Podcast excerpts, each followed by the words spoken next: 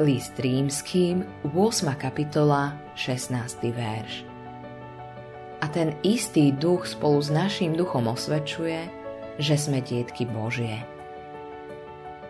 Keď sme dostali svedectvo nášho ducha o tom, že sme sa sklonili pred Bohom a prijali spasenie, vytvára to v nás vnútornú radosť a úprimnosť. Ale aj tak to nie je skutočná istota spasenia. Keď sa dostávame do núdze, ťažkostí alebo pokušení, mizne otvorenosť aj odvaha.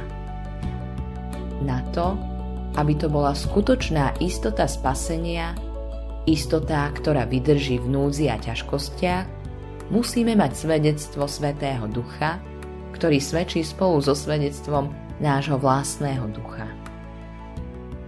Aké je svedectvo Božieho ducha? Na to dostávame odpoveď napríklad v Jánovom evanieliu. Keď však príde radca, ktorého vám ja pošlem od Otca, bude svedčiť o mne.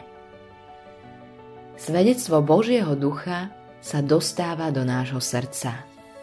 Srdce je jeho konečnou stanicou, ale nie je stanicou východiskovou. To znamená, že je zbytočné hľadať svedectvo ducha vo vnútri vlastného srdca.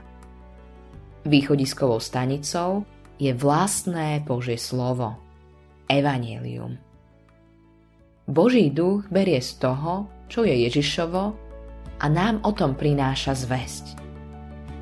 Oslavuje pre nás pána Ježiša.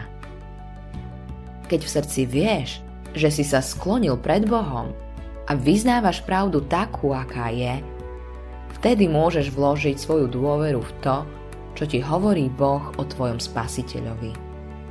Ty, ktorý si sa začal utiekať spasiteľovi, musíš tiež hľadieť na to, aby si sa sklonil pred tým, čo hovorí o tebe Boh.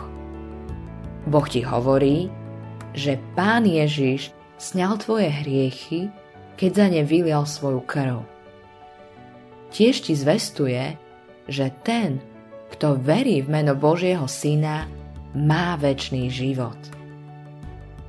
Keď dôveruješ tomu, čo ti hovorí Boh v jeho slove, dostávaš pravú istotu spásenia. Vtedy svedčí Boží duch s tvojim duchom, že si Božie dieťa. Autorom tohto zamyslenia je Eivin Andersen.